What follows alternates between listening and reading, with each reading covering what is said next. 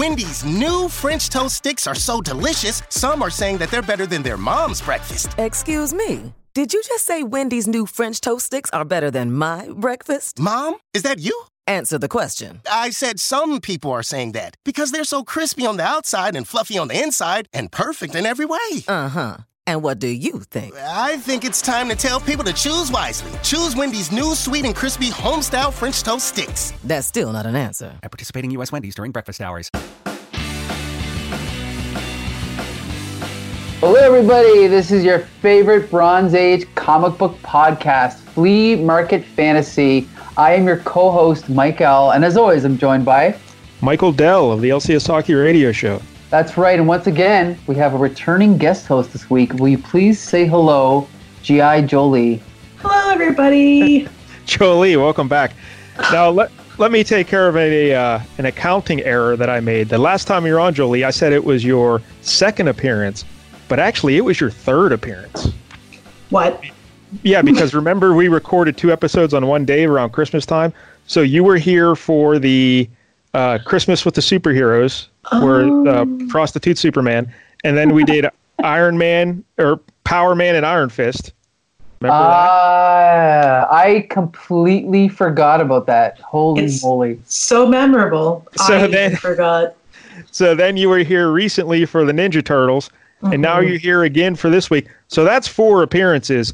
Whoa. And now we've said all along that if a guest comes on five times, we give him a smoking jacket. So I think this means, Jolie, this was probably going to be your final appearance because we're really cheap and we do not want to buy someone a smoking jacket. Smoking jackets are non-essential right now. So Oh, oh loophole. Yeah, we don't have There to There you do go. There you go. There you go. I get it. I get it. Yeah, all right. So we'll just put an asterisk next to that. In case of a global pandemic, we don't have to buy you a smoking jacket. So, all right. That goes for everybody else too, cousin Brandon. yeah, yeah, well, you got a two appearance lead now on everybody. You're like starting to break away from the pack. Mhm. Yeah. So, I'm just trying to push Larry out. hi, welcome. All right, Michael. So uh, tell the kids what we're doing this week. Ah, yes, we're going back to 1980, I believe, right? 1980? Yeah. New Teen Titans number two. So this is, it's very confusing, but this is volume one of Yes. the new of the new Teen Titans. But there had already been a Teen Titans before this. Yeah, we'll get into the history in a minute. Yeah. But uh, Michael, why did you pick this issue? Well, I like to tie things together, and so last episode, Mike Dell picked the first appearance of Taskmaster, created by George Perez, and since Deathstroke, the Terminator, has almost exactly the same costume, and he was also created by George Perez, I figured Yeah. we, you know, review an issue of Teen Titans, his first appearance. Yep, his first appearance of Deathstroke the Terminator, and he is a complete ripoff of Taskmaster. Yes, he is. Yeah. now, Jolie, uh, how do you feel about the Teen Titans? Are you familiar with their work? I am familiar. Yeah, they're uh, very accomplished published writers. Now, um, yeah, I guess so. I know what they all. I know their names, which I was surprised about. Yeah. I kind of get what they all do. I didn't realize that there are, um, you know, so many of them. I guess when you think about it, your your mind immediately thinks, oh, maybe like three or four. There's like six of them, six or seven, six, six. Yeah, I think there's seven, right? Seven. Let's go back to the yeah, I'm- uh, yeah. There's seven of them. So That's a lot. yeah. Yeah. It's a lot to keep track of. They kept appearing. And then they kept appearing in bathing suits. And I was like, what's yes, happening? we'll talk about that because Michael, at least three times in this issue, I thought a porn was going to break out. Yeah. It was if only, right? it's pretty rough. All right, so uh, now, but you've never read Teen Titans, Jolie. Um, no, I've tried, uh, and I've owned because I've I p- buy single issues that I Uh-huh. find in like quarter bins, um, just because I really like the art of George Perez. But I've never, I've never gotten a run of them Okay. in order to read them. So I have only read one issue, uh, Teen Titans and the X Men, the crossover they did, which I mentioned last week. Uh, Walt Simonson was the artist on that. And I am familiar, though, with them, Michael, because I have two nephews. Uh, Okay. The older nephew, uh, when he was a kid, he loved the Teen Titans. So I got him all the toys. We watched the cartoon, uh, played video games. So I'm familiar with like the basic Teen Titan stuff. But then, Michael, I, I realized my nephew is now 19 years old, and that was like 15 years ago. Wow. And I am so so old, Uh huh. I, I know the feeling. very depressed. Yeah. But uh, going back to what Jolie said about being so many of them, because I think from my experience with my nephew, I remember Robin, uh, Cyborg, Beast Boy, Raven, and Starfire. yeah. But in this team here, we also get Kid Flash, Yeah. right?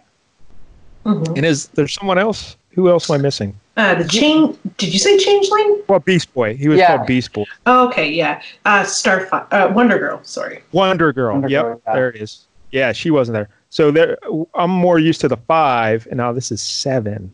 So Mhm. that's two extra teens just for you, Michael. Enjoy. so, but Michael, were you a big Teen Titans fan?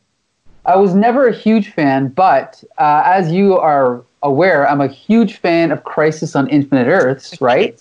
and that is by Marv Wolfman and George Perez. Yes. And so that kind of made me a Perez fan for life. And so I definitely had scattered issues of New Teen Titans, and I had the you know the Baxter series that came later. I had the first five issues of that. But I, I mean, I definitely liked the stories, but I was never a huge fan of Marv, Marv Wolfman. Yeah. And so, you know, I, I always considered this kind of like DC's version of the X Men, and I guess it kind of just shows that I always say like Chris Claremont's writing better because I've read like pretty much every X Men he ever wrote. So, Yeah, there's definitely an X Men kind of vibe here. Because Yeah. keep in mind, this is 80, so like the X Men were super popular, like 77, 78, 79. So that's Yeah. right. I'm sure they're trying to cash in. All right, let's, so let's get into the history here of the Teen Titans. Uh, they were created by Bob Haney and Bruno Premiani originally. Originally, the original Teen Titans. Michael, what can you tell us about them? I'm sure you're big fans of theirs. Well, I know a little bit. I know that it was basically it, they weren't even named when they first appeared. It was just a team up between it was Robin, Kid Flash, and Speedy, right? Nope, Aqualad. Aqualad. Speedy came later. Yeah, Speedy is uh, the Green Arrow's chum, right? Right. Yeah, he he comes in much later. Wonder Girl joined uh, four issues later. Yeah, because they made the premiere in uh, Brave and the Bold 54 from 1964. Right. And, and those three fellas teamed up to fight Mr. Twister. okay. Now, I know Jolie's a big Mr. Twister fan. I'm sure she Oh, absolutely. we go back to we're part of the same knitting circle. apparently Mr. Twister uh, was a villain who could control the weather. He could control the weather. What a great name. Anyway. Yes, I guess tornadoes and stuff played into it. Uh, so then Wonder Girl joined the team four issues later in issue 60. Okay. But then Speedy came in later than that. But uh, yeah, he eventually showed up. Um, I don't know if he was ever an official member or he just like hung around. I don't know. Because really, if your name's Speedy, we don't want you in our club. Sorry, can't have you. Uh, so then they got their own series in 1966, but that was canceled in 1973 after 43 issues. hmm So then they were relaunched in 1980 as the New Teen Titans, and that's where we are today, the New Teen Yeah. Titans. And this is where it gets really confusing, though, Michael, because uh, they uh, well, Wait, this can I- team. Can Yeah, I one thing? Because it was canceled and then brought back in the 70s. Because they, they canceled it and then they brought, you know, back then they would never reboot. So they just brought it back at whatever odd number it was at, like 43 or whatever. And they had a yeah, they brought it back with a couple new members like Bumblebee, you know, the, the black girl who's in the cartoons now? See, I have no idea who Bumblebee is, but I've seen, I saw that name when I was reading up about Teen, Twin Tit- Teen Titans, and I had no idea who she is. Yeah, that's no- so that's where she was brought in. Uh, there was Bumblebee. There was um, oh geez, like uh, oh, it, it, they're all escaping me now. But yeah, there was like a handful of new members, and then that only lasted like a year, and that was by Marv Wolfman as well. And then that got canceled. Yeah, I missed canceled that. in '77, I think. So then, uh, this new team was created by Marv Wolfman and George Perez, the uh, creative team behind the issue we'll be reviewing today. And they uh, first appeared in DC Comics Presents issue 26. Yep. And, and then they started their own series like the same month or a month later or whatever. And this series lasted for 40 issues until 1984. And then, Michael, they renamed it Tales of the Teen Titans. That's right. And they kept that rolling. Yeah. And then they started volume two of was it still the New Teen Titans? Yeah, it was still called the New Teen Titans Volume. Yeah, New Teen Titans Volume Two, Number One. Yes. This is so confusing because they were running Tales of Teen Titans and New Teen Titans Volume 2 at the same time. Yes. But Tales of Teen Titans actually went back in time six months before the beginning of Volume 2 Teen Titans. Uh, you kind. Well, this is what they did. Was okay. So, are you following along this with this, Jolie? oh, I've clocked out. eight. Okay. We're gonna, So there's this going to be a quiz. So, So what this what they did was the New Teen Titans was going was re- a really good seller, and so was Legion of Superheroes, and so was The Outsiders. So they decided to launch three new new number ones. This was the beginning of new number ones. Okay, All right. they they they launched three new series: New Teen Titans, uh, Legion of Superheroes, and Outsiders as new number ones with Baxter paper, which is the thick white paper. Okay. But then they kept the old series going with the original numbering, and they called them Tales of the Teen Titans, Adventures of the Outsiders, and I think Tales of the Legion of Superheroes. And what they did was, for one year, each of them had new stories, but the Baxter series was set a year in the future. So then, when the the old series caught up to like it went once it went past a year, they would stop having new stories and then start reprinting the Baxter series. That was the whole point of it. So basically, New Teen Titans, or sorry, uh, Tail. Oh shit! What was it Yeah, called? it's it's just a mess. Yeah, Tales of the Teen Titans number 39 reprints DC Comics Presents number 26, and then Okay. Tales of the Teen Titans, I think 40, 40 reprints New Teen Titans number one or something like that. I can't remember, but uh, that's basically what they did. And the reason is because the Baxter series was only available in comic shops, and the new and the the old series were available in comic shops and in newsstands. So that's was, why. who was yeah. running DC in, in charge of their continuity? Was it just like a bunch of chimps with typewriters? Yeah, exactly. This is horrible. Very confusing. Very confusing. Man, I don't know. They just wanted to make sure that no one wanted to read it. That's all. Yeah, this is like the most convoluted way to set up a series. It wasn't And, uh, smart. Yeah, it did sell well though. Yeah. All right, so that brings us where we are today. New Teen Titans number two. Yes. Yay. All right. So now there are some characters we need to discuss here. The the main character is Robin, of course. I think Yeah. everyone's familiar with him. Dick Grayson, Yep. and then Mike Yell. Correct me if I'm wrong, but he becomes Nightwing, right? Yes. Later on. Yep. Now, why did he become Nightwing? Well, the idea is that uh, you mean behind the scenes or in the story? Either one.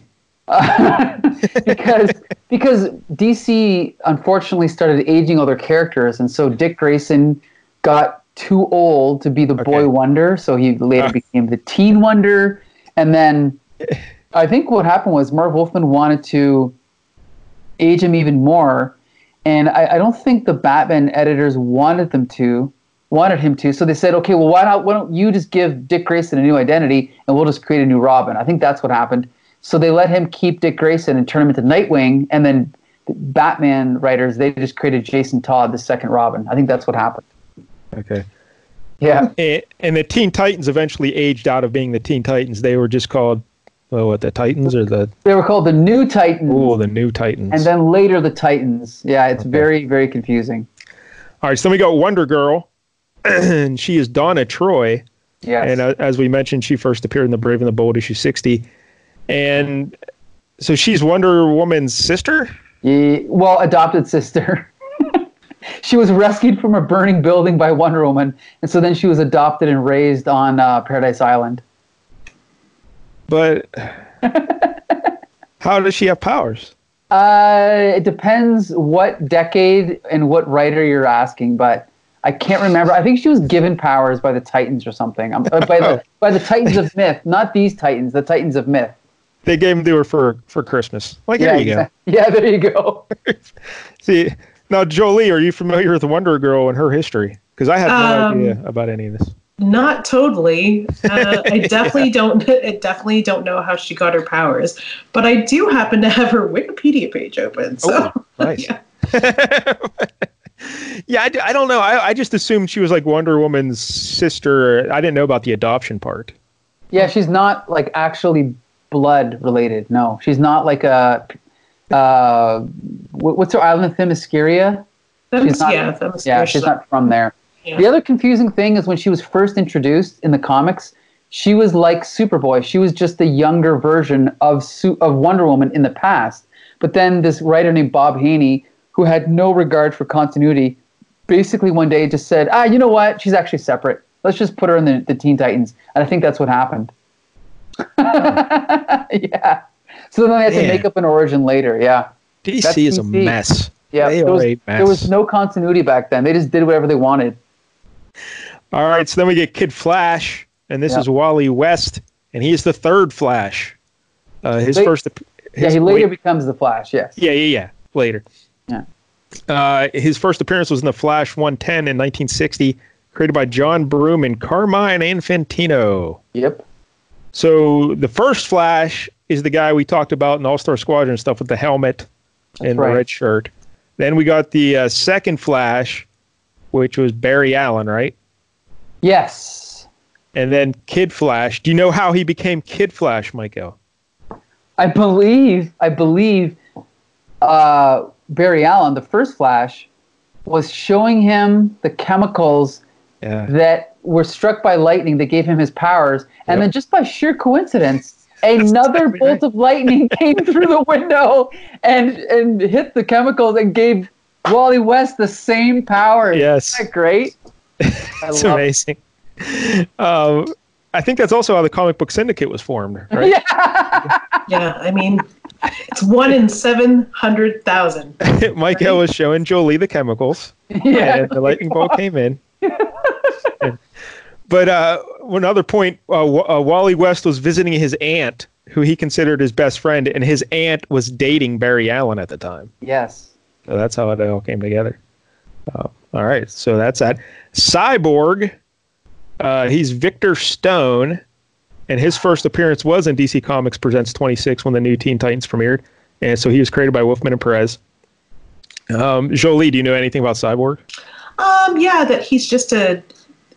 Uh, it was he tested. I don't know if he's tested on or if. Yeah, that seems to be the case. Like his parents were scientists and they were doing experiments on him.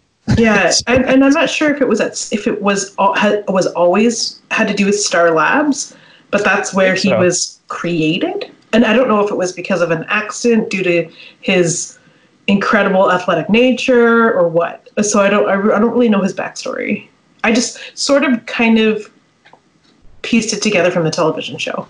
Yeah, like because I was thinking at the television show, the early one, Michael. Do you remember the early, uh, like Justice League show from the early '80s? Uh, you mean well, Super Friends or Yeah, Super Superpowers. Friends. Yes. Yeah. Because Yes. didn't Cyborg show up eventually on that? Yes.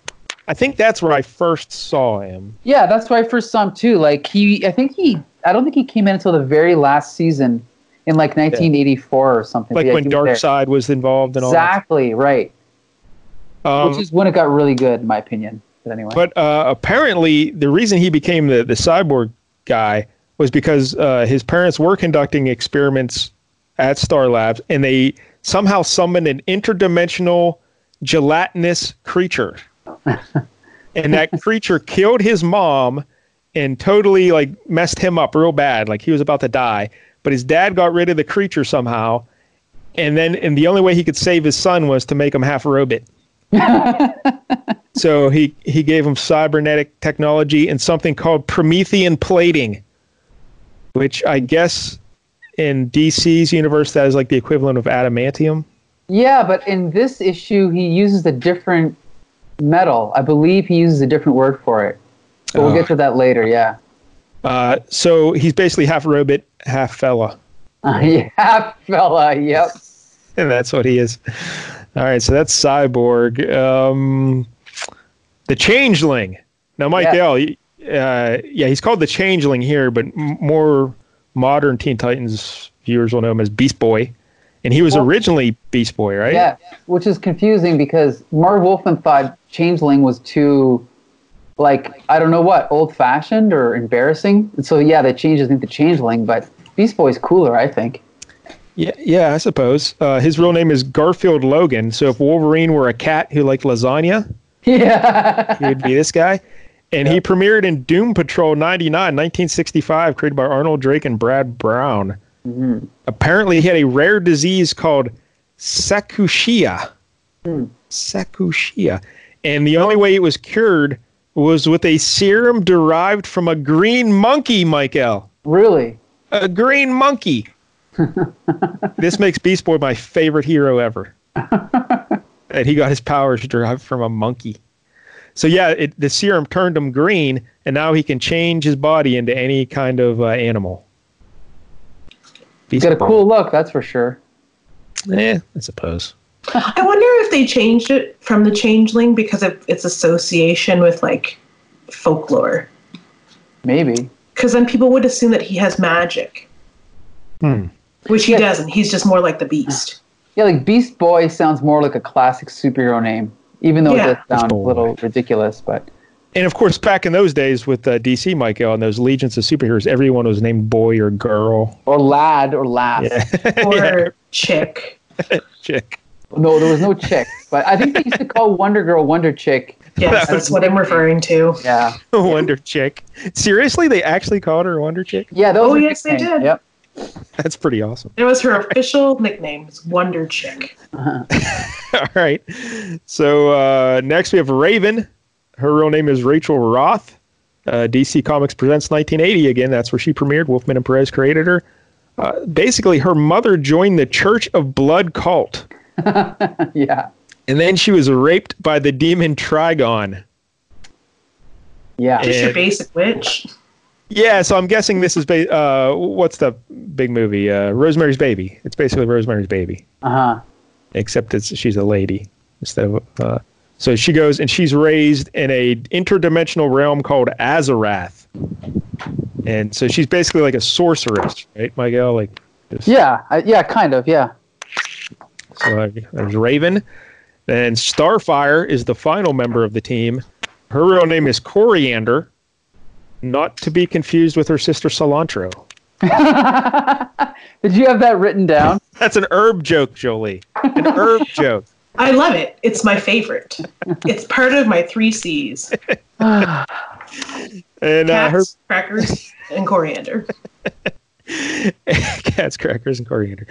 And uh, her pr- premiere was in DC Comics Presents 26. Wolfman and Perez created her. She comes from the planet Tam- Tamaran, I believe is how you pronounce it. Yeah. she- not, I think so. She does have a sister, but her name is Commander. yeah. And Michael, do you know her backstory? Would you like to explain it? I honestly, other than this, I don't know much. I just know she's from an alien race and she's a princess, but I don't know much more than that. Yeah, she was a princess, but I guess her sister was older than her, so her sister was supposed to become like the heir, the official heir to the throne or whatever. Okay. But her sister didn't have. She was somehow sick, or she didn't have Starfire's uh, abilities, so she got passed over. So Starfire was named the princess, and so that caused a bunch of jealousy. And then something else happened where their father like traded them to like an evil empire to keep the peace Okay. And so her and her sister were in prison for years. And then uh, apparently they were like sexually abused and stuff for years. Yikes. yeah and they, they did experiments on them.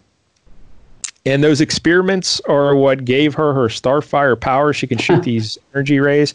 But it also made her so powerful that she got out and like escaped. But i think her sister was like in with the bad guys to get revenge on her because you Yeah. know she got passed over.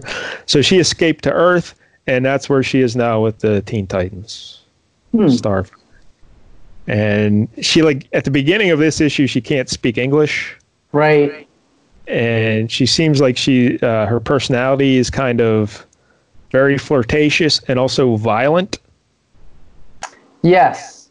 So She she's very like willing to kill yeah. or willing willing to punish. yeah, because she was being experimented on for six years in a prison. So she's a little Yeah. crazy like that. All right, so then we got Deathstroke the Terminator, real name Slade Wilson. Uh, his backstory, holy hell, we'll get into that later because it'll ruin some stuff if we talk about it now. Yeah. And then uh, finally, we got to mention the Hive. Apparently, it's a uh, evil organization. That Hive stands for Hierarchy of International Vengeance and Eliminations, which is like a yeah. They gotta cover all their bases. yeah. ridiculous name. And Mike, this is just a ripoff of Hydra, Michael. That's all this is. Yeah, you could say that. Yep. Uh, so, man, comic books. You see a good idea, just steal it from someone else. Mhm. All right, so Michael, that brings us to the book finally. Um, All right. So let's about cover. Yeah, let's talk about this cover. Um, this is a classic case of, in my opinion, the exact wrong way to introduce a new villain. But oh, I'll Okay. explain. So at the top it says, "Can this truly be the end of the new Teen Titans?" This is, mind you, the second issue. Okay. so then we have this guy. the Yeah, we're done. We're Yeah. done after two issues. They're all they're all dead on the cover. we're closing up shop. it was a bad idea. We're just ending it for two issues. So yeah, we've got this guy on the cover, and he's like, "You're too late to save your fellow Titans, Raven. I've just killed them all." But then there's another guy in the background, obscured by a tree, and it says, "Wrong. You didn't kill them. I did." Yeah. Uh, that's a what I, I don't know what to say about that, other than that that is not an enticing reason to read a story, to read that dialogue exchange. But whatever. So yeah, so the the bad guy, the other bad guy is holding Robin. All the Teen Titans are defeated at, at his feet, and then Raven is kind of looking at him. And then the guy uh, obscured by the tree is Deathstroke, and he's all half in shadow. Yeah. And we, we learned that this other guy is named Ravager. who Yeah. We'll get into Ravager. But uh, Jolie, uh, you mentioned all the heroes are dead there in the foreground. This is a pretty classic comic book cover concept. Heroes all dead and a villain triumphant. Um, but Jolie, did you like the cover? Um, I mean, I like a good superhero on repose. Uh, I guess it had colors, it had shapes and lines, it had um, thigh high boots and Yes. thigh high slits. It was uh, And- it was very fashion forward. Yeah, thigh, 80s, so thigh high boots on a man too, not just on. Oh yeah, and you can't just wear like any old belt with your, um, you know, with your sword. You got to wear a gold, sh- sh- shiny, solid gold belt. Yeah. Hmm. I don't know. I just, uh, yeah, I, I I like the cover. It was it's sort of ridiculous in a perfect way. Um, it doesn't tell me too much. It almost doesn't tell me to buy it for sure. like, don't bother with me. We're all dead. It's good. Yeah, if you like dialogue, definitely do not buy it. Yeah. but I like that there are dialogue balloons on the cover. I always love that. Old school Oh, comic yeah. book covers. And with dialogue. just in case you didn't know that he meant business, his dialogue isn't blood red. Right. So So then, Michael, we get to the big splash page, and on the left side, we get to all the uh, the faces of the Teen Titans yes. team, all seven of them that we went over. And then, uh, but what do we see today? The Terminator, Yes. middle of it. And what's going on So basically, he is talking to the Hive. When you say he, you mean Death? Death, Yes. sorry, yes, yes. So Deathstroke is standing in this room, and these seven garbed uh, guys are standing above him, kind of like in like a, you know, like I don't know what you'd call that, but they're kind of dressed in robes. Their faces are covered in hoods, so you can't really see them. Yeah. And they're like, "You are the one called Deathstroke, the Terminator," and they're basically hiring him because they want him to kill the Teen Titans, but his thing is that he has to get paid in advance and he does it on his own terms. But they're like, no, we will not pay until the job is completed. Yeah. And take your contract and stuff it. So he walks out the door, but they're, you know, they uh, decide, oh, they're not going to let him get away that easily. So then they activate these machine guns that are start shooting at him. But of course, he's Deathstroke the Terminator, so he's easily able to leap out of the way of the bullets and he throws a grenade at them, but then realizes at the at the last second, oh wait a minute, they're actually not even here; they're just holograms, right? Yeah, So- they just disappear. Right. So he's been had. So they're all they're illusions, but that's right. He's like, ah, but who cares? Whatever they're up to, they failed. So then he kicks the door open and he walks out and he leaves. And then we cut to this other room where the actual hive guys are watching him on like this computer screen. And then they're like, you know, soon we'll be able to create our own Terminator, one who will belong body and soul to the hive. So yeah, we'll talk about this later, but I already think this is again the wrong way to introduce a new villain. But we'll talk about that later. Well, the, the one interesting thing on the uh, splash page, we're, we're getting our first look at Deathstroke the Terminator, and we see him from the back. Yes, true, true. Which- it's very dramatic. it's But where in- he keeps all of his weapons. yeah, he's he's got like uh, Twinkies and a grenade and Yeah. all kinds of stuff. But it's interesting that you're you're unveiling this big villain, and on the cover he's in shadow. You don't see him, and then the first time we see him, we still don't see him. Uh, Right. you know, like don't see his face. And uh, yeah, his costume is very much like Taskmaster. Same boots, uh, basically the same shirt, uh, orange and blue.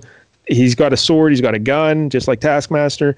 But the one big difference is Taskmaster had the hooded uh, skull, and Deathstroke has half blue, half orange mask, and the blue side is completely covered. So Yeah. one eye is exposed Very cool mask. Yeah. Very cool. Yeah, I like that. because that. he's blind in one eye, which we'll talk about later. Yep. Uh, one one other thing about the splash page, some uh, really, really great exposition. Um, you are the one called Deathstroke the Terminator. You already know my name, just like I know you bozos are stooges working for the Hive. Yes. that's what we call clumsy exposition. so, Jolie, any comments on that opening scene with Deathstroke? Well, I mean, um, I've been thinking about character development lately, and um, may, trying to figure out why it's so hard for me to retain the plots of these books. And I think it really just boils down to like not memorable par- characters. So like you for- go through the first bubbles of dialogue, and it's really the fourth one that really gets me. So let's cut out the garbage and get down to business.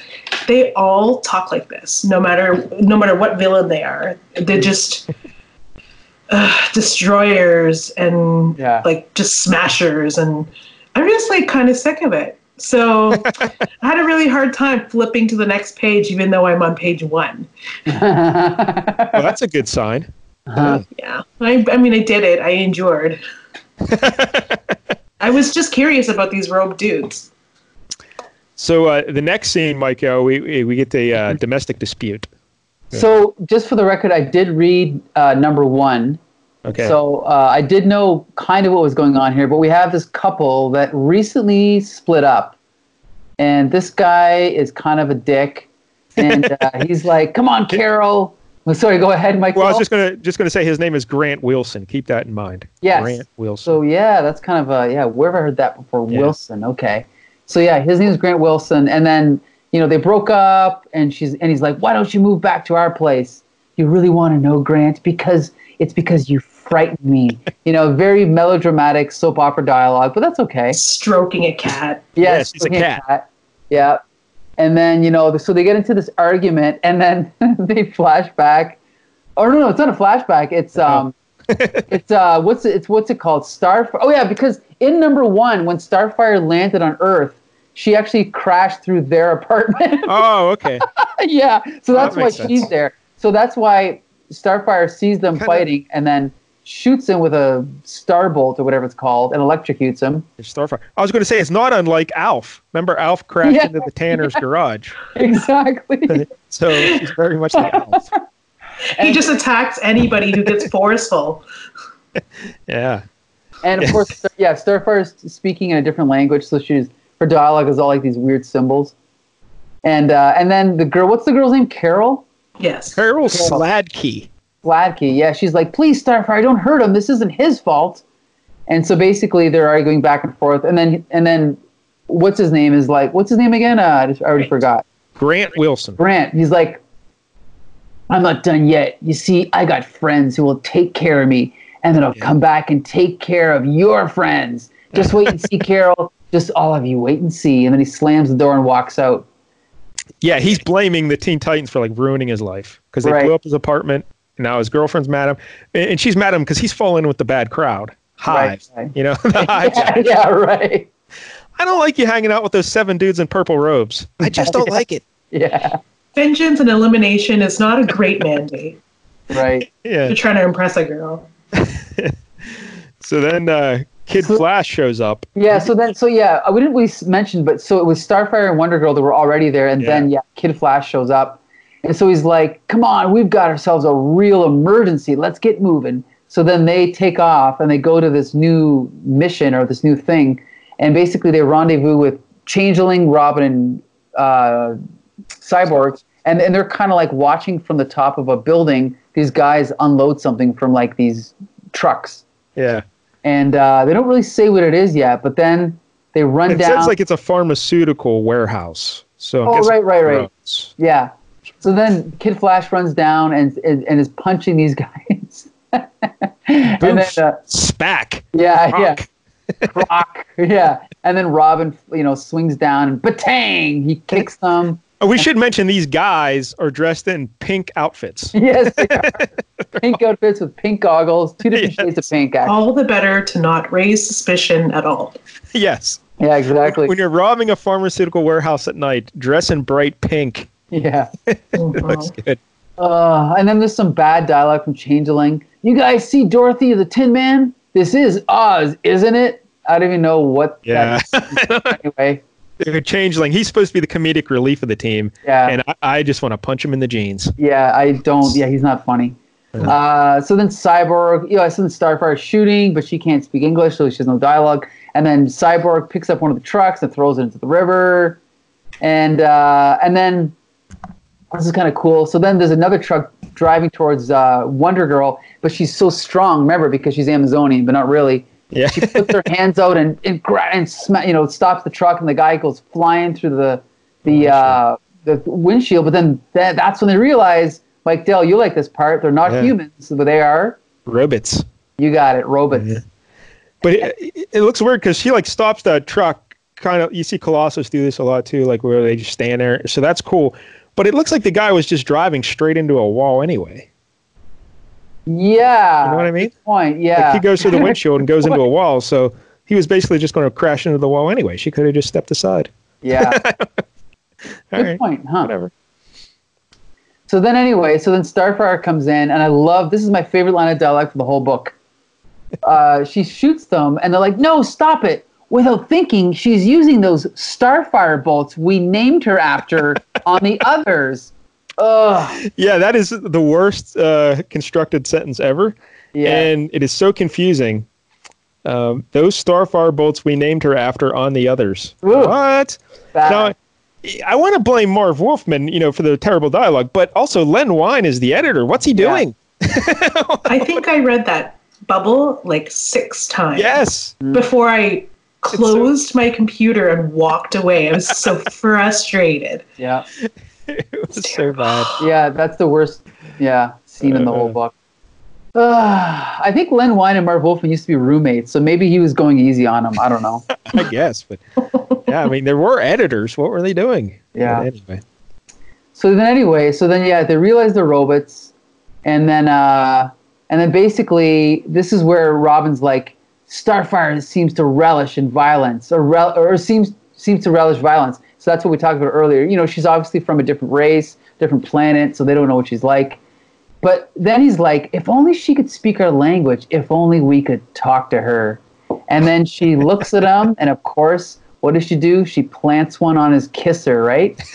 yeah, she kisses him. Yep. Yeah, so she kisses him, and then the next panel is like, yeah, it's like she's getting down and dirty with him, and Yeah. then Flash is watching, or Kid Flash is watching, Changeling's watching. Yeah, they're all just sitting around watching. This is- Donna is stretching her back. All right, but this is this is scene one of the porn where uh, Starfire and Robin. This is where like, oh my god, where's this going? Because Kid Flash is just sitting there watching them going at Yes, it, yes, yes. and then uh, Changeling says, uh, "Let him have his fun." You know. yeah, yeah. So, Well, all right. and, and this is where then then Changeling's like, Goldie can smother me like that anytime. And, yeah, it's just he gets a little weirder, eh? so then the next panel, like Jolie said, uh, Wonder Girl is stretching her back, and it's very uh, provocative pose. Uh, but then we get Cyborg. He he rescues one of those pink guys because that's why Robin he had to tackle Starfire to stop her from destroying all the enemy robots because they wanted to salvage a robot so they could trace uh, where they came from and everything.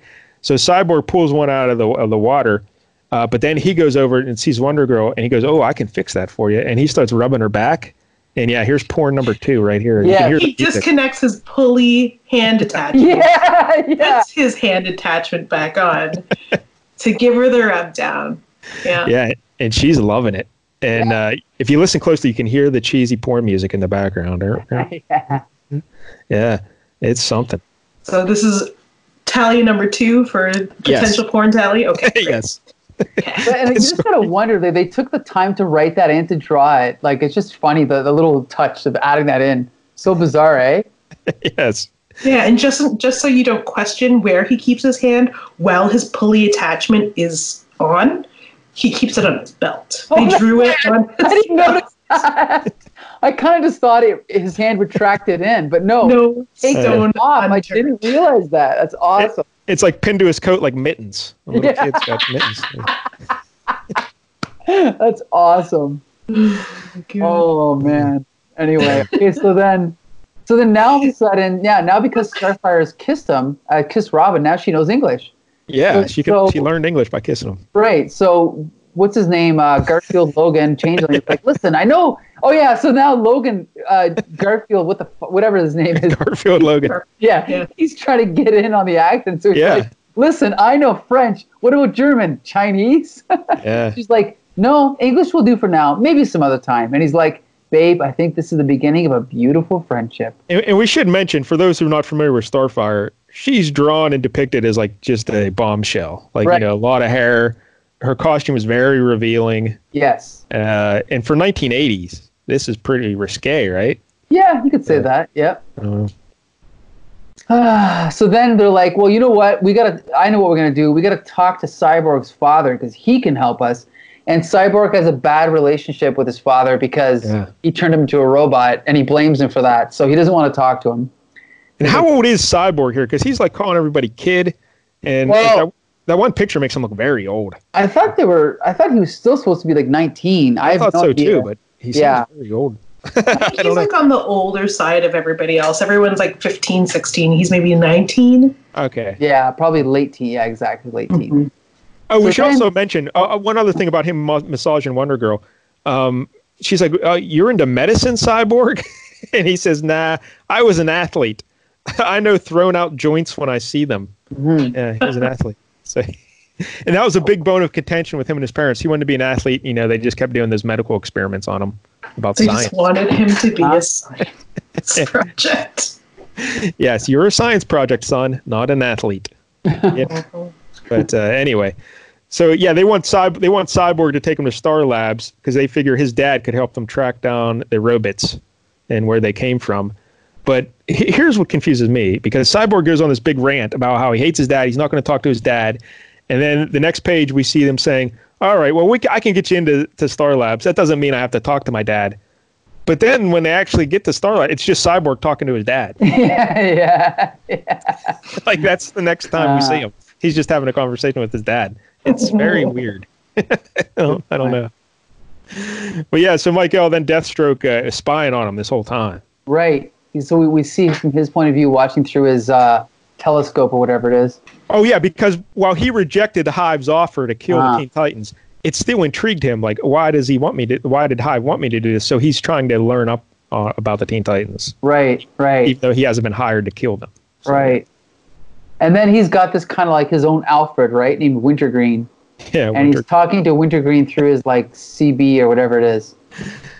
Yeah. Um, and then um, and then so then we cut over to uh, what's his name? Uh, Grant Wilson. Grant Wilson, yeah. So now Grant Wilson is uh, he's hooking up with Hive, right? Yep. And uh, he's he's like getting onto this uh, operating table, and they're gonna do something to him, but we don't know what yet. And then oh yeah, so they explain it. They're like humans only use one tenth of their brain power. We Yes. learned that the Terminator increased his capacity to ninety percent. We're gonna increase your capacity to hundred percent. So yeah, even Yeah. though that's been debunked, but whatever. Yeah, that's not true at all. If you're if Yeah. you're at home, you use way more than ten percent of your brain. But uh, yeah, we should mention that's how Deathstroke got his powers. He apparently also submitted to some experiment uh, when he was in the army, and they expanded his brain to ninety percent potential. That's right. so then we cut away to, I guess this is hell. Uh, I think it's uh, just a demon realm. Yeah. Uh, I don't think this is Azarath because apparently that's supposed to be a nice place. But, Okay. uh, So this is like another dimension, and here we see Raven talking to something.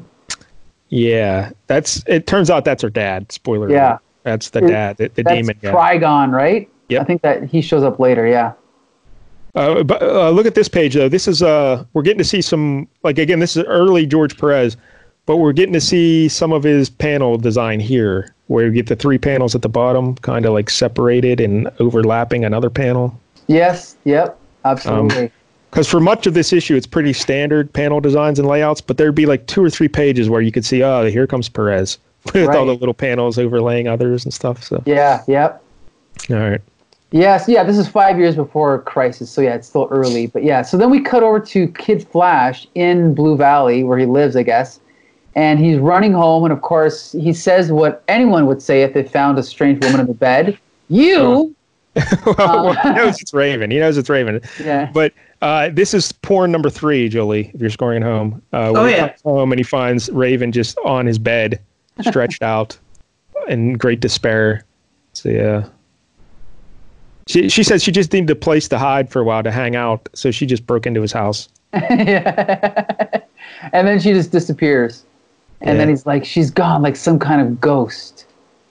Um, and then, uh, oh yeah, and then, so then he's like, yeah, but I have to know, is she the reason I changed my mind? Did she do something to make me become a Titan? Because originally he turned down the call to join the team, but now he's obviously joined, right? So Yeah. he wonders if he's being manipulated. So anyway, so then we cut to Changeling's uh, mansion, which is like this gigantic, it looks like a freaking Greek palace or whatever. And, and we get some more George Perez panel layout here. Yes. where we I was gonna say he, I thought he was so rich that he had kangaroos. He is the kangaroo. Yeah, kangaroo. he Yeah. is the kangaroo.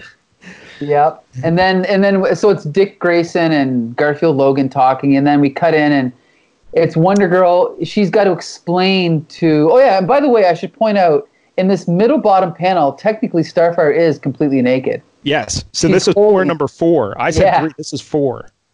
I wonder if Wonder Girl's naked too, because she just has that jacket on. Maybe she's naked Uh, too.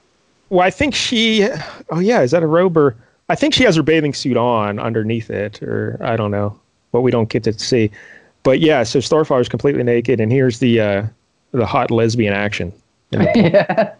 So yeah, Starfire's like doesn't understand why she has to wear clothes, and Wonder Girl's trying to explain why she has to. So then they cut to outside, and they're now they're standing there in their their bikinis, and of course they're like commenting how scantily clad they are. And Changeling turns into a wolf so he can howl. yeah, that's right. uh, and, then he turns into a dolphin, and then and then Kid Flash shows up, and yeah, we get. We get a kind of an interesting Perez layout here, right? Where we have the four panels splitting up one scene, and so we see Kid Flash running between all the panels, and it's kind of cool. Yep.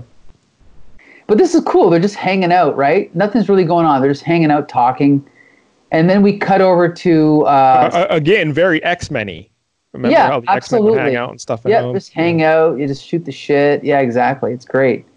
And then we cut over to Cyborg in Star Labs, which Star Labs with her with his dad. Yeah, and of course, he's looking at another robot. But um, he basically he's like, uh, what does he say here? Um, he's like, I'm truly sorry, I can't help you, Victor, but the automat automaton is damaged beyond any hope of repair. So basically, it's showing that he's just obsessed with his work. He doesn't really care about his son, Victor, right? Well, no, no, no. Well, his he Cyborg brought him that pink robot in the background is the guy he took out of the water, and his Oh, dad's saying, his dad's looking at him. He says, "Hey, I can't do anything. I can't tell. It's too damaged." Right, right, right, right. His dad's Yeah. trying to make amends. He's trying to give it all, but he just can't. He he can't help him. He can't help him. Right, right. So then he's like, well, you know what? Screw this. So he starts to walk away, but then, of course, there's a big explosion. Krakoom. and then it's Ravager, right? Ravager. This is uh, Grant Wilson turned into the Ravager, Right. who's who's basically like okay, so Taskmaster's first, and then uh, Deathstroke's a ripoff of him, and then Ravager would be like a ripoff of Deathstroke. yes. he's It's kind of like exact same. Multiplicity, that uh, Yeah. Michael Keaton Michael movie Keaton where movie, the, yes. the fourth version of it's not as good. Yeah, it's Yeah. Ravager. yeah, exactly.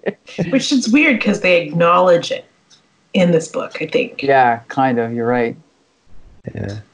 Touch But it. uh, or is it? I was like, is no one going to mention the fact that they were just, you know, the cyborg brings.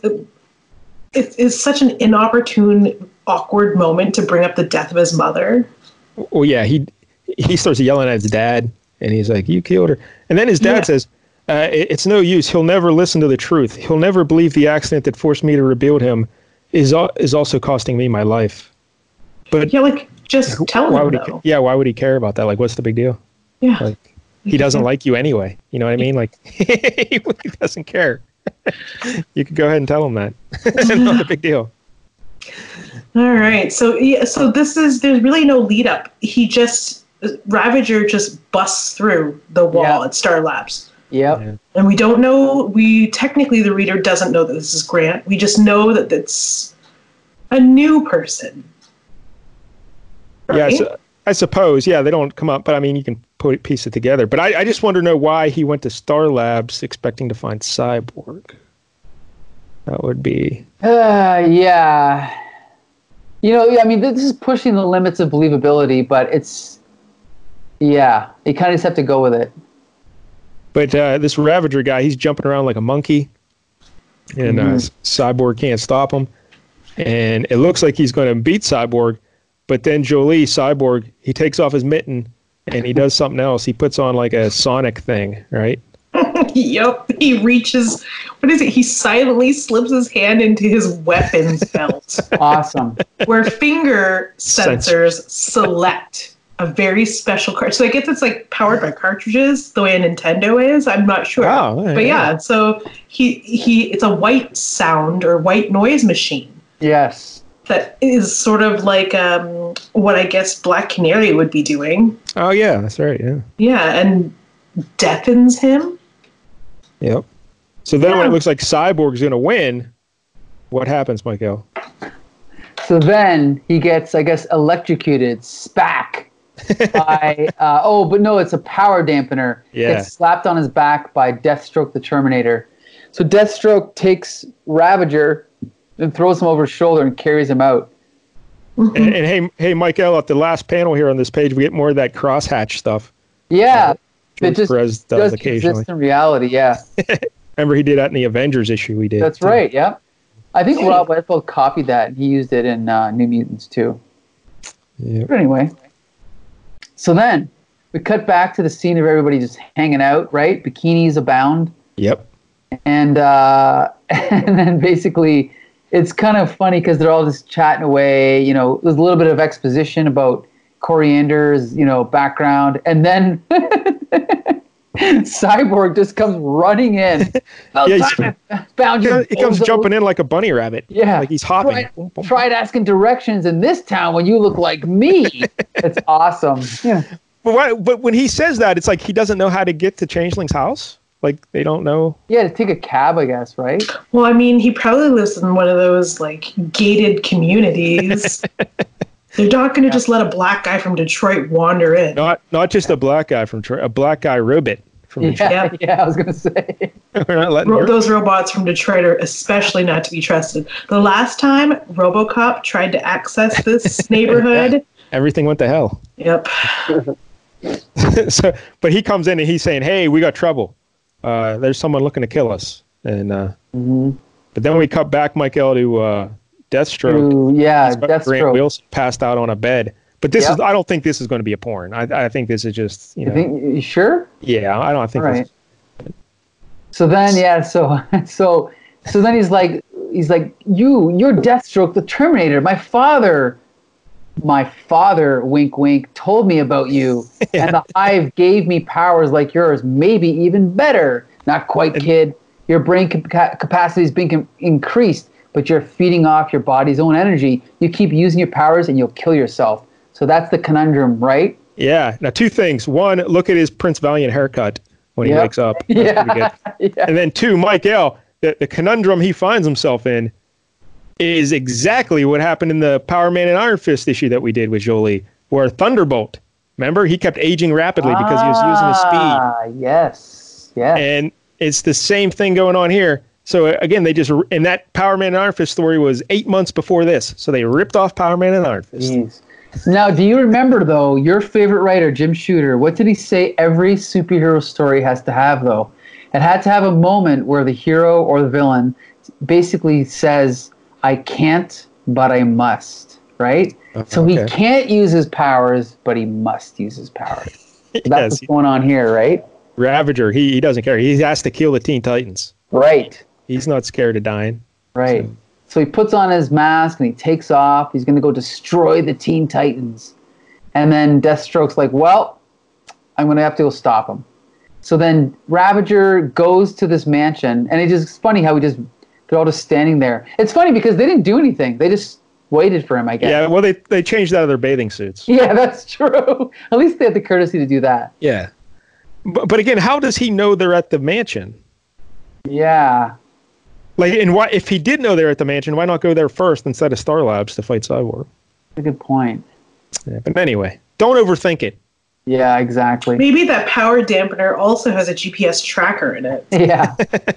hey, that's a good idea. Yeah. That's not bad.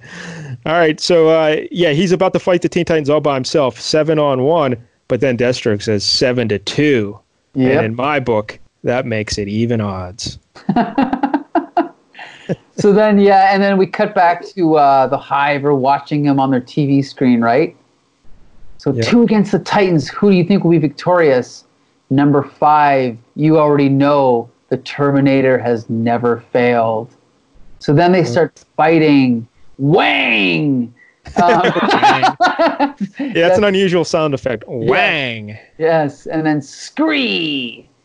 and so basically, yeah, he's uh, Deathstroke is you know. been announced- oh, that was Ravager actually. Sorry, I, I did I didn't notice the boots.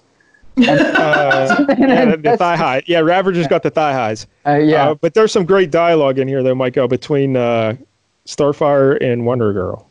uh, Donna, he sidestepped my starbolt. No one has ever done that before. Call me Wonder Girl. We're in public. I love that. yeah, I know. I love that. Yeah, we should mention earlier they were talking about secret identities and stuff. And Wonder Girl, uh, she's in a bikini in the in the uh, pool, and she's like, "You know, I've been lucky. I don't wear a mask, and no one's recognized me as Donna Troy." yeah, yeah. Ridiculous. Like imagine that in this day and age, in like two seconds with with like social media, they Yeah. figured that out in like two seconds. But anyway. Facebook page and Yeah, Instagram. yeah. Yeah. Um, but anyway, So, so Deathstroke catches her rope though, her a lasso, and, Yeah. and he just throws her into Starfire. Boom. yep, yep. I'm just looking here. Yep. The sound effect, boom, but it's covered up by their bodies. The sound effect is actually behind them. It's kind of cool. yeah. And then a Ravager punches Robin. Walk. It's actually pretty well done. That's a good shot. And then you know, I love this too. You'd think that in all this, somebody would have a gun. Nope. He's got a gas thing that shoots out of his wrist, and then he, and then you'd think, oh, oh, great, someone actually thought to bring a gun that shoots bullets. Nope. Whoa. It's a Gas blaster. and blasters. Come on, punk. They mm-hmm. can't stop me. Yeah, it's just a blaster. It's not an actual gun. Yeah, it's a So blaster. just- yeah. Then Cyborg punches him. He, he punches Robin. And then Deathstroke is so fast, he can actually punch Kid Flash. Well, he throws his baton between his legs and trips. Oh, right, right, right. Yeah. But that's pretty remarkable considering Kid Flash can run, you know, faster than the speed of light. But anyway. So then Starbolt or, or Starfire is like shooting at him. And uh, she basically wants to kill him, right? Yeah, she's going nuts. Right. And then Ravage is like, stop her. Those blasts are everywhere. Can't get away. Everything's moving so quickly. Feels so dizzy. uh oh, something's going wrong. God, no, the kid, the fool. I warned him. Using his powers will take its toll. But I didn't think it would happen so quickly. So then we look. So then we cut to the next scene and or the next page, and Ravager's down for the count. Right? Yep. He's like, Terminator, are you are you there? Yeah, here I am, kid. Listen, everything will be all right. Just rest. Right? And then Raven pops in.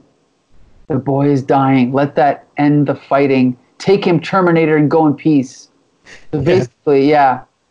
So she's like, yeah, I, I warned him. I told him what that using his powers, what using his powers would do, but he didn't believe me.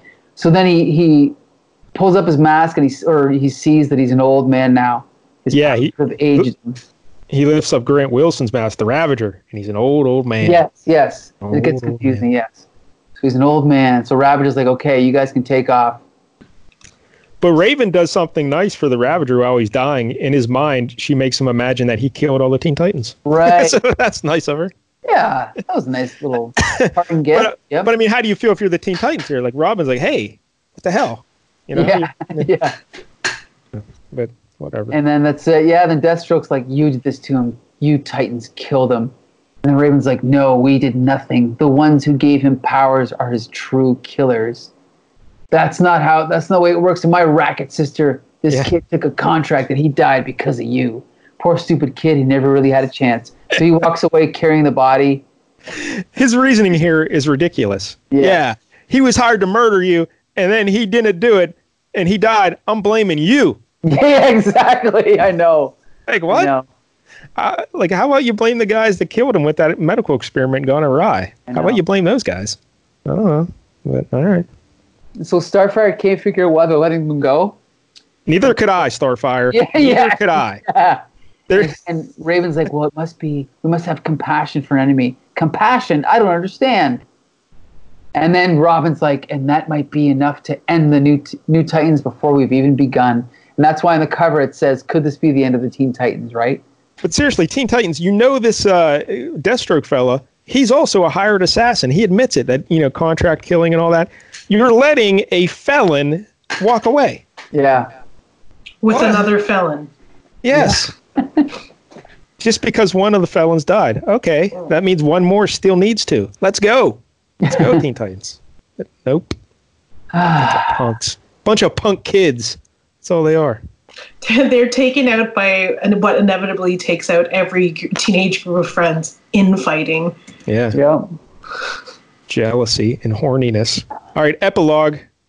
Epilogue. So now we see what's her name at the grave, right? Raven. Carol. Oh, Well, oh yeah, Raven Carol. I'm sorry. exploded, but then Carol, Raven yeah. over is overseeing Yeah. everything, but yeah, Yeah, Carol, Carol She's looking at the gravestone, and this is where we get the twist ending, where Slade Wilson and what's his name, Wintergreen, are at the grave, and we realize he is Grant Wilson's father, like father, like son, right? So there's the twist. That's why he Um. cared about him the whole time. And then the hive is. Go ahead. Well, I was going to say, yeah, the, the big twist is that the Hive here at the end basically admit that they orchestrated it all on purpose just to get Deathstroke to kill the Titans. Yeah, yeah. The child died as expected, and now we have the father as we anticipated, right? Yeah, so I like that. Yeah, like father, like son. He said, "So true, so true." All right, at the end. And then uh, So, ne- next next issue, Michael. What's coming up next issue? The origin of Starfire, more of Raven's secret, and the creation of the most villainous supergroup of all, the Fearsome Five. Join us. We promise to make it worth your while. Again, just ripping off the Sinister Six. Yeah, You could say that. You could say that. Yeah. Why not make it seven? Like, so you're admitting we're only fearsome five. We're at least one less, one worse than the Sinister Six. Yeah. So I don't know. Anyway, all right. So there it is. Teen Titans number two. Jolie, what did you think? I think this is terrible. The Really? Only, absolutely. The hmm. only character who I think had the best development, and I'm going to go on a limb for him here because I don't know anything about him, hmm. but he's a snappy dresser. He's got fancy things and like a rockin' mustache.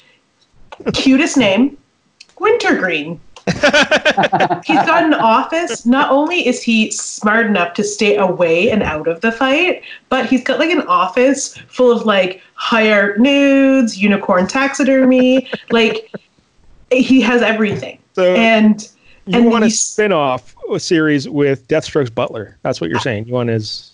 Absolutely. As we've been sitting, going through pages of just fights, the three pages of fight scene, I've Yeah. been sitting here reading about Wintergreen Oh, my uh-huh. goodness. Because I don't give a crap about anything that's happening. It doesn't make sense. Um, it doesn't. It's not cohesive. There's no. There's no through lines in the plots. Like there's no logical reason. Like Mike, wa- um, like Mike Dell was saying earlier. There's no logical reasons for characters to know where other characters are. Yeah, We're there were some plot holes. Yeah, Yeah. there were some plot holes. There are many plot holes. So I've just chosen to focus on some favorites. Wintergreen. Hmm, interesting. yes. hmm I'm into it. Um, Mike, Mike L. yeah. I'm guessing you have a different take. Uh, yeah, I mean, acknowledging those plot holes, and I definitely agree about the through line thing because I've read a lot of Marv Wolfman stories, and he has a hard time with the through line. But I think scene for scene, I enjoyed every page of it. I enjoyed every scene of it. You know, this is to me, this is like classic superheroes 101. So I really enjoyed it.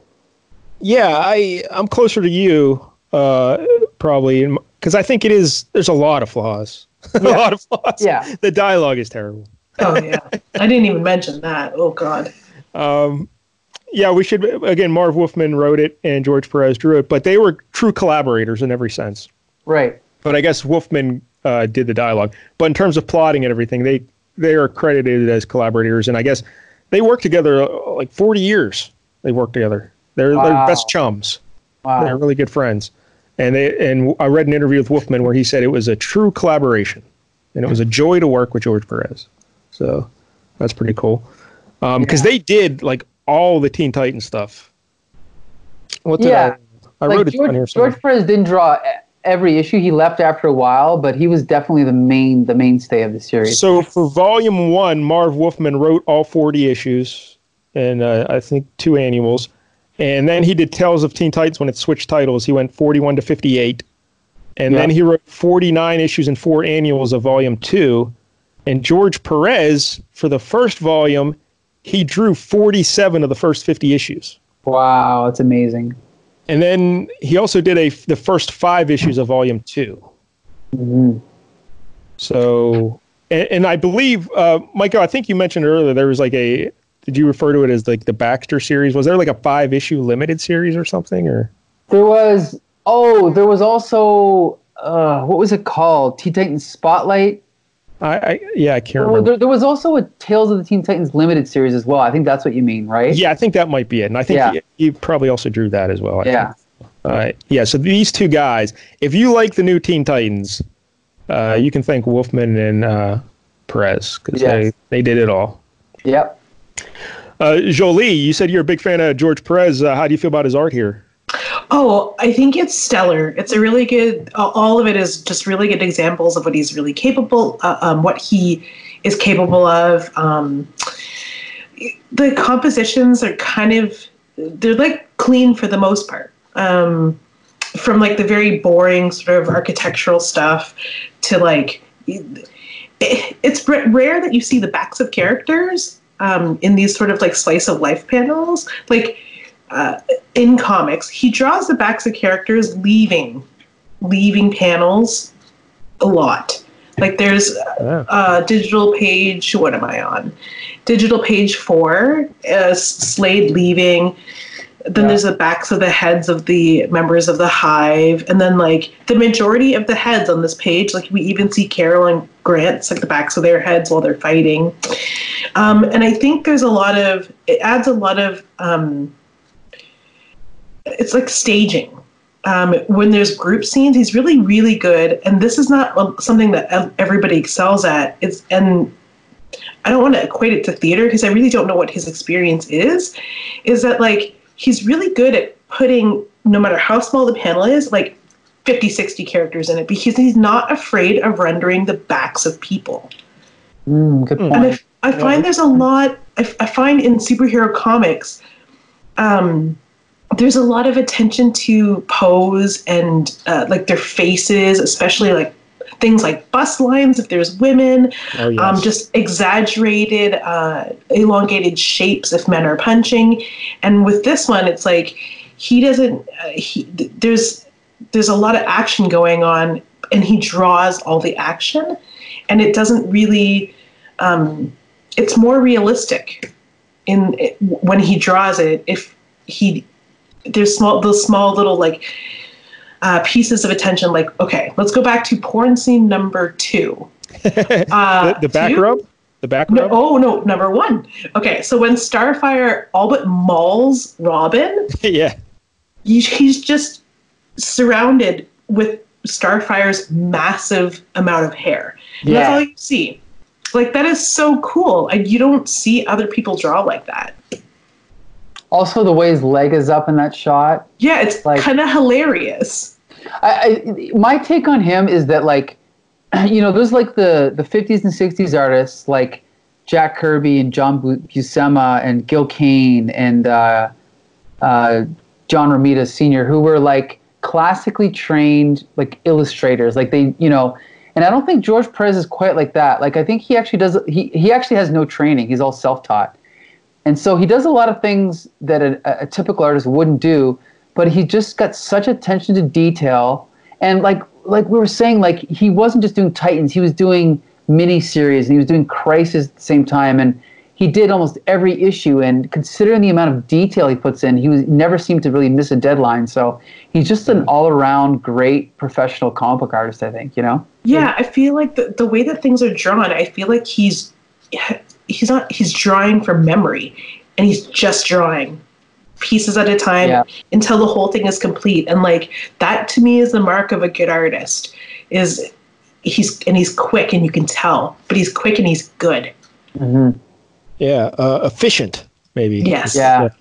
Uh, yeah. Again, this is early Perez still. Like Mike, we always talk like his peak's probably like 85, 86, somewhere around there. Yeah. But you can tell this is still rock solid. You know, it's Yeah. like just really good stuff. And um, yeah, I, I like everything about this. You know, he really draws Wonder Girl extremely well. Yes. I will- I will say Yeah.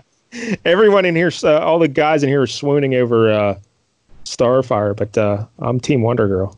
Looking good. I yeah, he's kind of like. Are you familiar with Jose Luis Garcia Lopez?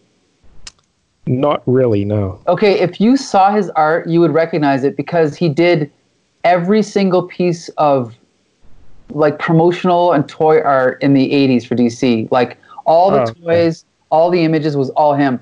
And so he that's the way he kind of draws Wonder Girl. It's like it's almost like the way John Romita Sr. draws Spider-Man. When you see it, it looks so perfect. You can't believe a human drew it. Hey, it looks very like the definitive version of that character. Exactly. like- right. Like that's how Wonder Girl should always look. Exactly. Uh, tremendous. No line is out of place. It's perfect. Yep. Yeah. I'm Also, trying I uh, one more. Sorry, go ahead. well, no, go ahead. I was just gonna say. Also, I got a comment. I think all of the characters he created, uh, the visuals for, you know, Starfire, Raven, uh, they're really good. But I think Cyborg is really cool. Like, that's just a class. If you'll notice in the, did you see the Justice League movie, Mike Dell? No. because they they kind of used a newer redesign of Cyborg by Jim Lee as the inspiration, and it's just not as cool. This is cool, you know, like the seeing him with you know the flesh, but then you see like the metal kind of uh, straps around his legs and the you know like the metal arm. Just everything is just in the right place, and like his face is normal, but he's got the half cyborg head and the strap that goes around the other side. It's just a perfect design, I think. You know. Yeah. I think it's kind of cool that it feels like a wrestling leotard too. Oh yeah. Short, yeah, like a bi- Yeah. like yeah, bikini cut. Yeah, it does kind of look like a uh, a wrestling. Uh, what do they call them? The one piece deals. Uh, singlet. A singlet. yeah, Okay. Also, I wanted to bring up uh, Mike Dale. Are you familiar with the show Arrow? I, I'm. I don't watch it, but you know, I'm aware Okay. of it. Okay. So yeah, I completely forgot But Jolie. You you do realize this is, uh, you know, Deathstroke was in Arrow like I think the first three or four seasons. yes. Yeah, like I com- I kind of forgot. Like yeah, it's the same How guy. did you Huh? how did you forget the first No. two seasons plots revolved No, no, no, around no. that? It's not that. It's like it's such they it's such a different take on him. It's like oh yeah, that's the same character. You know what I mean? Because Yeah, they did they- changed them. Th- He doesn't have his costume in the show. Uh, he doesn't get the mask until like season three or something. He's just called Slade, I think. Because that is a very distinctive outfit and Yeah. mask. Um, oh, by the way, we should give more background on Deathstroke, I guess, for the kids. Uh, do you know how he lost his eye, Michael? No, I don't. All right, so uh, he married a lady named Adeline, I guess. Uh, she was he met, he met her in the military. She was in the military, and she was the one who first trained him to fight, I guess. And uh, but then he went through that experiment where he got his powers, and they got married, and they they had a kid named Grant, and then they had another kid named Joseph. Yes. and uh, eventually he was working as an assassin, but he didn't tell her that. He told her he was like a big game hunter, Okay. and he got money for doing like safari trips and stuff like that. But he was actually an assassin, and one of his enemies kidnapped their baby boy Joseph. So when he went to go rescue Joseph, and Adeline, the wife, went with them because she's also a fighter and trained and everything. Uh, but the uh, Deathstroke took a gamble that he could stop them before they killed his kid, and but he was like a little bit too late. So they didn't kill the kid, but one of the villains sliced his throat, Yep. and it ended up severing his vocal cords, so he could no longer speak. Mm-hmm. And the wife was so pissed off at Deathstroke for doing that, for lying to her all these years, and for risking their son's life. She shot him in the in the eye. Bang. Well, she was probably going for a kill shot and just Yeah, and he survived. He somehow survived, and but then she divorced him. She served him with divorce Ooh. papers when he was in the hospital. so, he- the final bullet. so that's how he lost his eye, getting shot in the eye.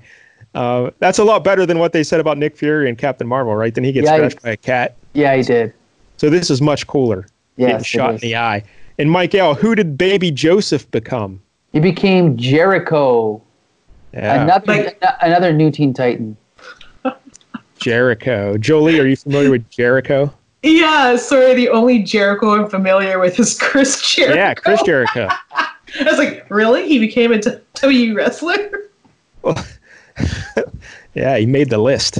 Uh, but uh, so Jericho, he was that guy in Crisis on Infinite Earths who I thought was just terrible. Remember, I was like, who's this guy? He's just terrible.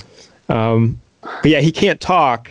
No, Uh, what's his power though, Mike? I, I don't even know. uh, I think his power is he can possess other people and then make. oh, that's right. Yeah. Yep. I mean, I like his costume, but And Michael, apparently the the most famous Deathstroke stories in Teen Titans, I don't know, I forget the numbers, but the Jericho or not the Jericho, the Judas contract. yes, Would you like to tell the kids about the Judas contract? I have read it, and all I can tell you is that it was uh, a new character was introduced named Tara, and she ends up betraying the team. because she was always working for Deathstroke. Yes. So uh, yeah, just to give a quick five second description, Marv Wolfman was inspired by Dark Phoenix, where Okay. Jean Grey went from being a good guy to a bad guy. And he was like, well, what if I do that? But what if I introduce a character and you know right from the beginning that she's a bad guy and that she's just setting them up? And so that's how we did it. Oh, okay. Yeah. Um, the, other, the other key point about that, though, Okay. is that Tara was apparently only like 15, 16, Yeah. and Deathstroke was having sex with her. Whoa. Hello. okay. It's kind of implied that he was in an intimate relationship with her, And then- with Tara. And then Tara ended up dying, yep. and Beast Boy was, I guess, in love Love. with her. Okay. So that caused a big thing with uh, Beast Boy, and I don't know. But anyway. So I, I guess that culminated in Beast Boy and Deathstroke having a lunch together. Like no jive. That's how they settled it. They they sat down at a diner and talked it out. Interesting. Yeah. So, yeah, there you go. That's Deathstroke. Any other famous Deathstroke memories, Michael? Uh, I can only say that, um, as we've mentioned in this episode, his name is Slade Wilson. Yes. Do you know what Deadpool's real name is? Wade Wilson, right? You got it. Yeah. So Rob Liefeld basically ripped off Spider-Man and just gave him Deathstroke's name That's right. when he created Deadpool. Just yeah. combined Death, uh, Spider-Man with guns, and uh, there it is. swords. Yeah. Um, so there you go. Uh, any final thoughts on this issue, Jolie? One to ten, what will you give it? I give it three taxidermy unicorns out of five. Oh, out of five. All right. If well, we, yeah, let's let's do a five. Let's keep it like let's keep it tight. It's only issue two. I would say so. Jolie's using an entirely different scale. Yeah, we go to ten. Yeah. So I guess Oh. the equivalent would be six stuffed unicorns. Or Yes. Out of ten, then. So all right. See, you know what's hilarious is I love this, and I was going to give it a six. So clearly, I have to give it a higher number because Jolie hated it. so No, no, no. I don't know. I guess on a 1980s superhero s- scale, I give it an eight. Wow. All but right. I mean, in an overall scale of everything I've read, I'd give it a six. What would you give it, Mike Dell? Uh, I- I'll probably go. Uh, this is going to surprise you, but I'll, I'll go with seven actually. Oh, a little okay. higher.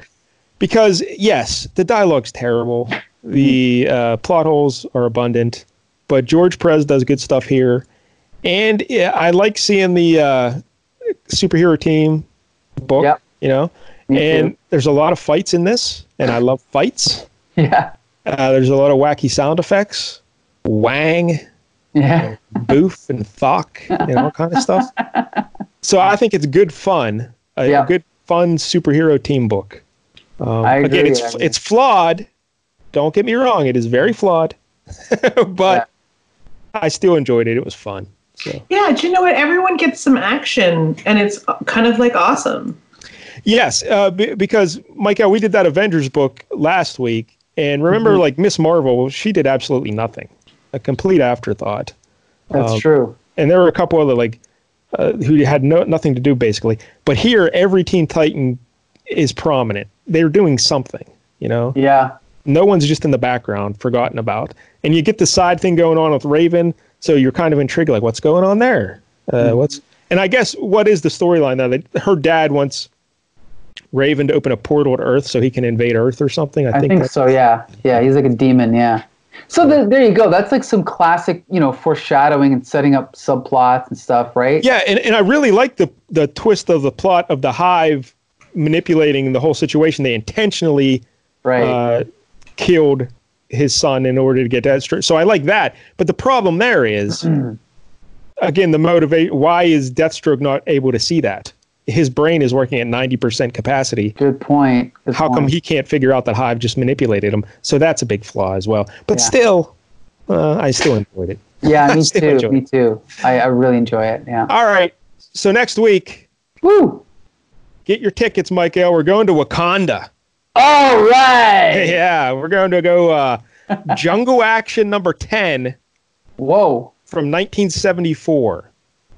This was in the midst of the Rage of the Panther stuff uh, that made Black Panther famous. Interesting. I think I might have read this. Jungle Action number 10. Number 10. Okay. And there's a fella in here named King Cadaver. Okay. And if, wait till you get a load of this guy. That's all I'm Okay. going to say. And I believe this was written by uh, McGregor, right? Uh, Don McGregor, yes. and the artist in this one is uh, Billy Graham.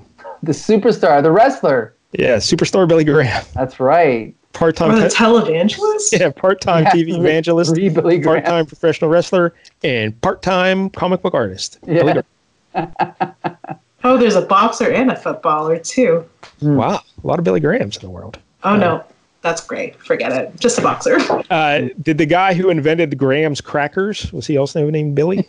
Maybe. Hmm. Graham Cracker inventor. That'd be something. William Fitzgerald Graham. I don't know. All right. Anyway, uh, so next week, Jungle Action 10 with the Black Panther. Sweet. So Thanks, yeah, Jolie. yeah. Oh, you're very welcome. Thanks for having me. Number four in the books for Jolie. Right. So yeah, if you are in quarantine like we are, we have 33 episodes before this one. So feel free to go back and find them. You can find us on uh, iTunes, Stitcher, uh, Spotify, Facebook, uh, Twitter, YouTube, all under Comic Book Syndicate because Uh, as confusing as possible. We're, we're also on Pornhub now because of this Teen Titans Yep, issue. that's right. Yep.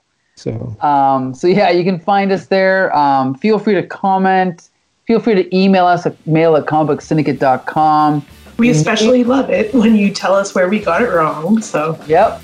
We know Uh, you're out there. We know you haven't said anything yet, but we know you're listening. Go ahead, Mike Dell. Well, I was just going to ask, do you have an update on how many uh, correspondence we have received? Hold on. Let me just check my notes. Let me. Uh, zero. Yep. Still Okay. zero. Okay. So. Right. The double check. Carry the one. Uh, yep. Zero. Okay. Uh, so yeah. So uh, please, please feel free to write. Let us know what you think. Let us know. Maybe you could pick some comics. Whatever. Let us know if we're doing a good job or not. Maybe you can send us some money. We're not on Patreon yet, but maybe we will be one day if we get more than you know five downloads. Anyway. So yeah, everything's going good. so um, we'll see you next time. We pick a different Bronze Age comic every week. So until next Tuesday, disperse.